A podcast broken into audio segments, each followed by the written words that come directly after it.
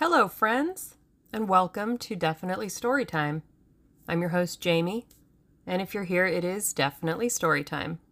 I want to thank you for letting me read to you, and I also would like for you to settle in and get comfy, or do whatever it is you want to do while you listen to the sound of my voice. So do that, and we'll begin. Agatha Christie's The Secret Adversary. Chapter 14 A Consultation.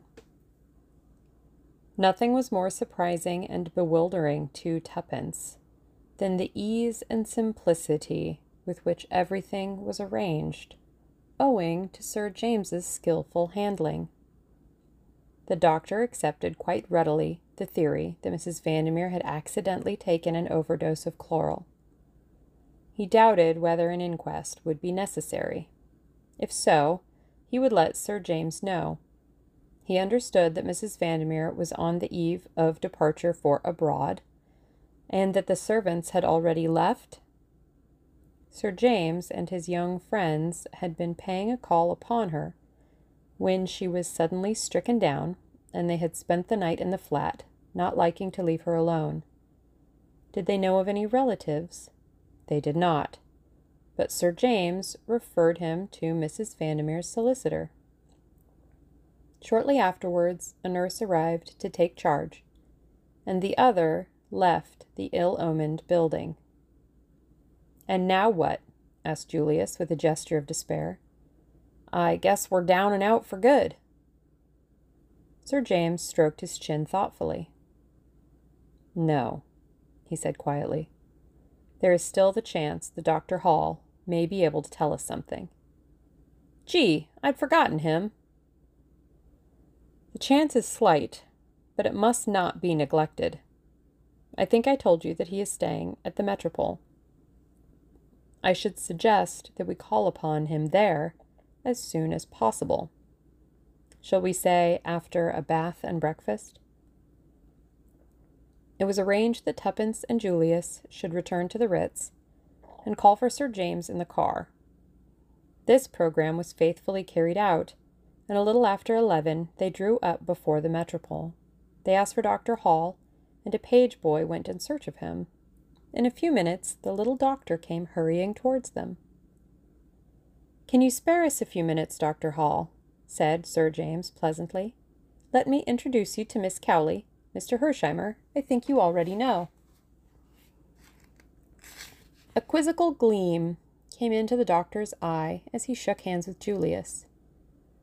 Ah, yes, my young friend of the tree episode.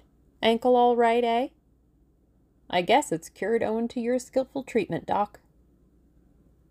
And the heart trouble? Ha ha. Still searching said Julius briefly. To come to the point, can we have a word with you in private? asked Sir James. Certainly. I think there's a room here where we shall all be quite undisturbed. He led the way, and the others followed him. They sat down, and the doctor looked inquiringly at Sir James. Dr. Hall, I am very anxious to find a certain young lady for the purpose of obtaining a statement from her. I have reason to believe that she has been, at one time or another, in your establishment at Bournemouth. I hope I am transgressing no professional etiquette in questioning you on the subject. I suppose it is a manner of testimony? Sir James hesitated a moment, then replied, Yes. I shall be pleased to give you any information in my power. What is the young lady's name? Mr. Hersheimmer asked me, I remember. He half turned to Julius. The name, said Sir Julius bluntly, is really immaterial. She would be almost certainly sent to you under an assumed one. But I should like to know if you're acquainted with the Mrs. Vandermeer? Mrs. Vandermeer, of 20 South Audley Mansions? I know her slightly.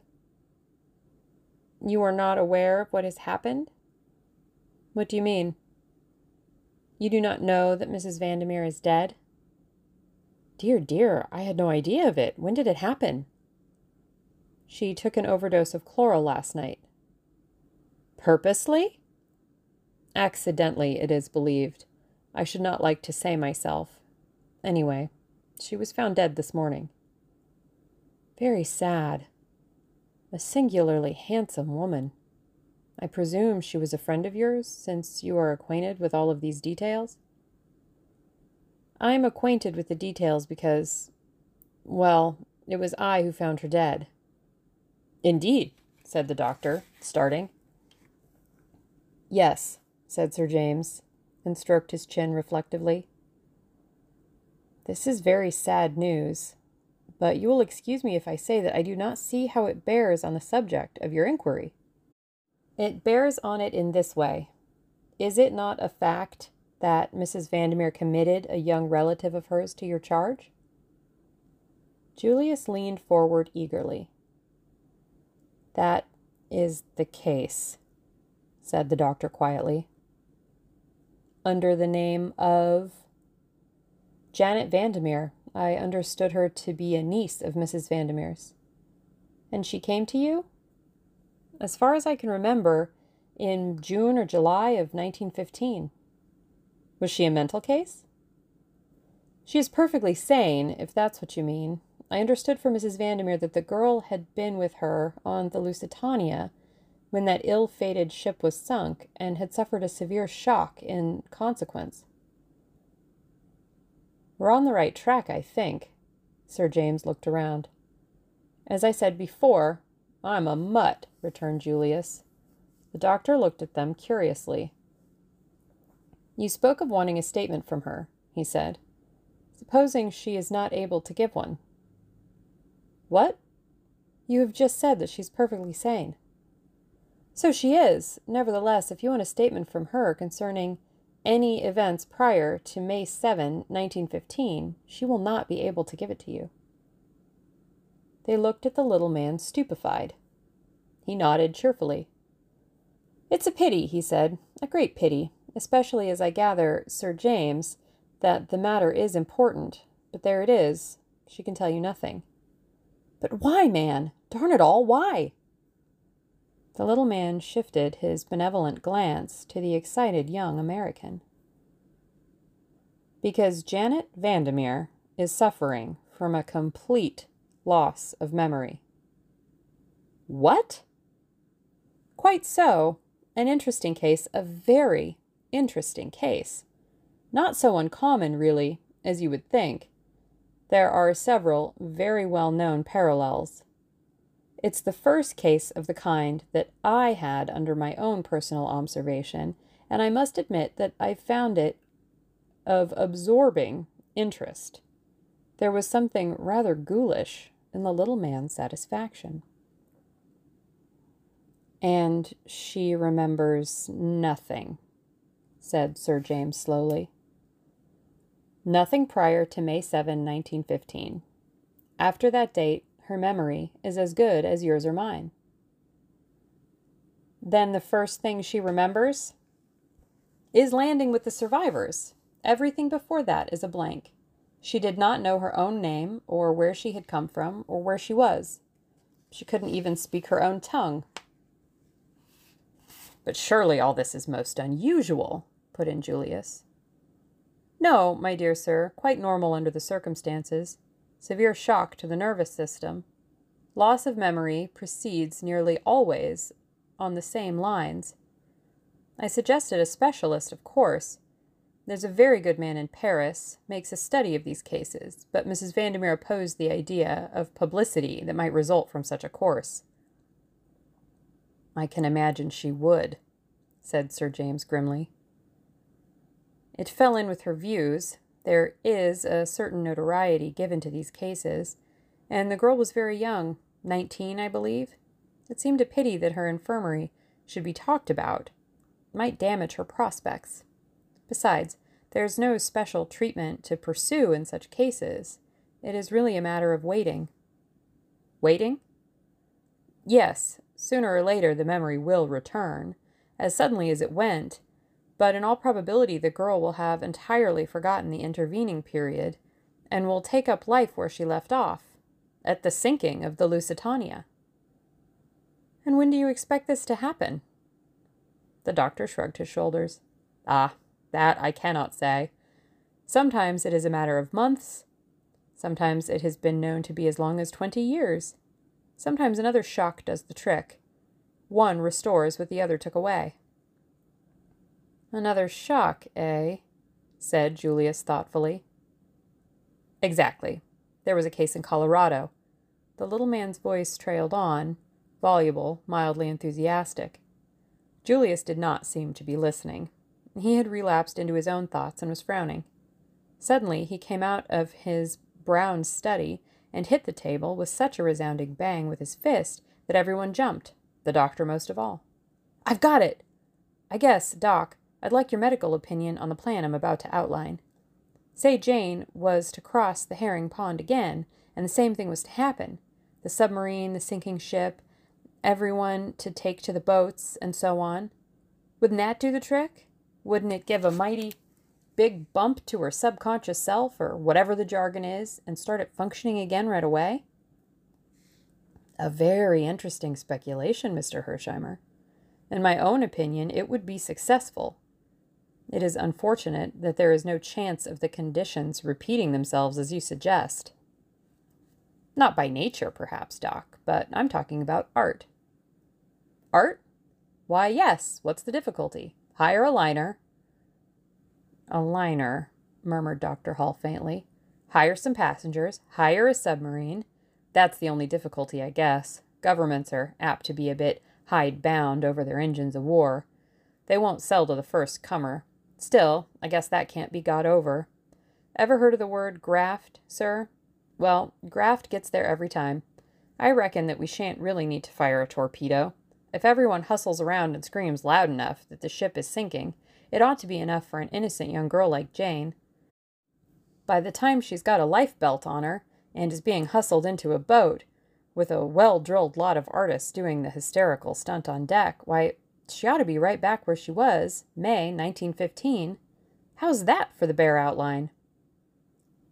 Dr. Hall looked at Julius. Everything that he was, for the moment, incapable of saying was eloquent in that look.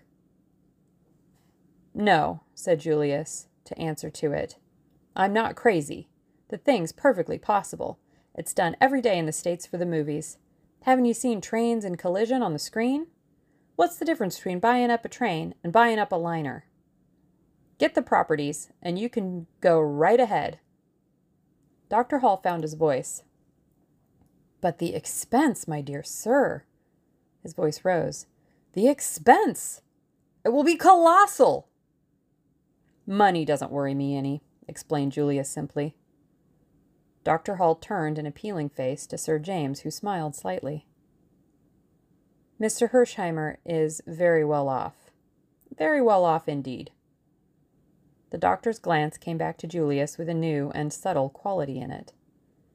This was no longer an eccentric young fellow with a habit of falling off trees. The doctor's eyes held the deference accorded to a really rich man. Very remarkable plan. Very remarkable, he murmured. The movies, of course. Your American word for the kinema. Very interesting. I fear we are perhaps a little behind the times over here in our methods. And you really mean to carry out this remarkable plan of yours? You bet your bottom dollar I do. The doctor believed him, which was a tribute to his nationality. If an Englishman had suggested such a thing, he would have had grave doubts as to his sanity. I cannot guarantee a cure, he pointed out. Perhaps I ought to make that quite clear. Sure, that's all right, said Julius. You just trot out Jane and leave the rest to me. Jane? Miss Janet Vandermeer, then. Can we get on the long distance to your place right away and ask them to send her up, or shall I run down and fetch her in my car? The doctor stared. I beg your pardon, Mr. Hersheimmer. I thought you understood. Understood what? That Miss Vandermeer is no longer under my care. And that was our chapter. I hope you enjoyed it. And if you did, I hope you'll tell your friends and also maybe consider, if you have the means, providing listener support. I appreciate you, and I want to thank you for choosing Definitely Storytime. I'm your host, Jamie. I want to thank Anchor for being here, for being free, and providing very simple, useful, and straightforward tools to get my podcast up and running. They automatically upload my episodes to Anchor and to Spotify and give me the power to share to other platforms of my choosing. Anchor has me feeling confident and empowered to share my voice. You may want to consider Anchor if you have a voice that you would like to share. Thank you.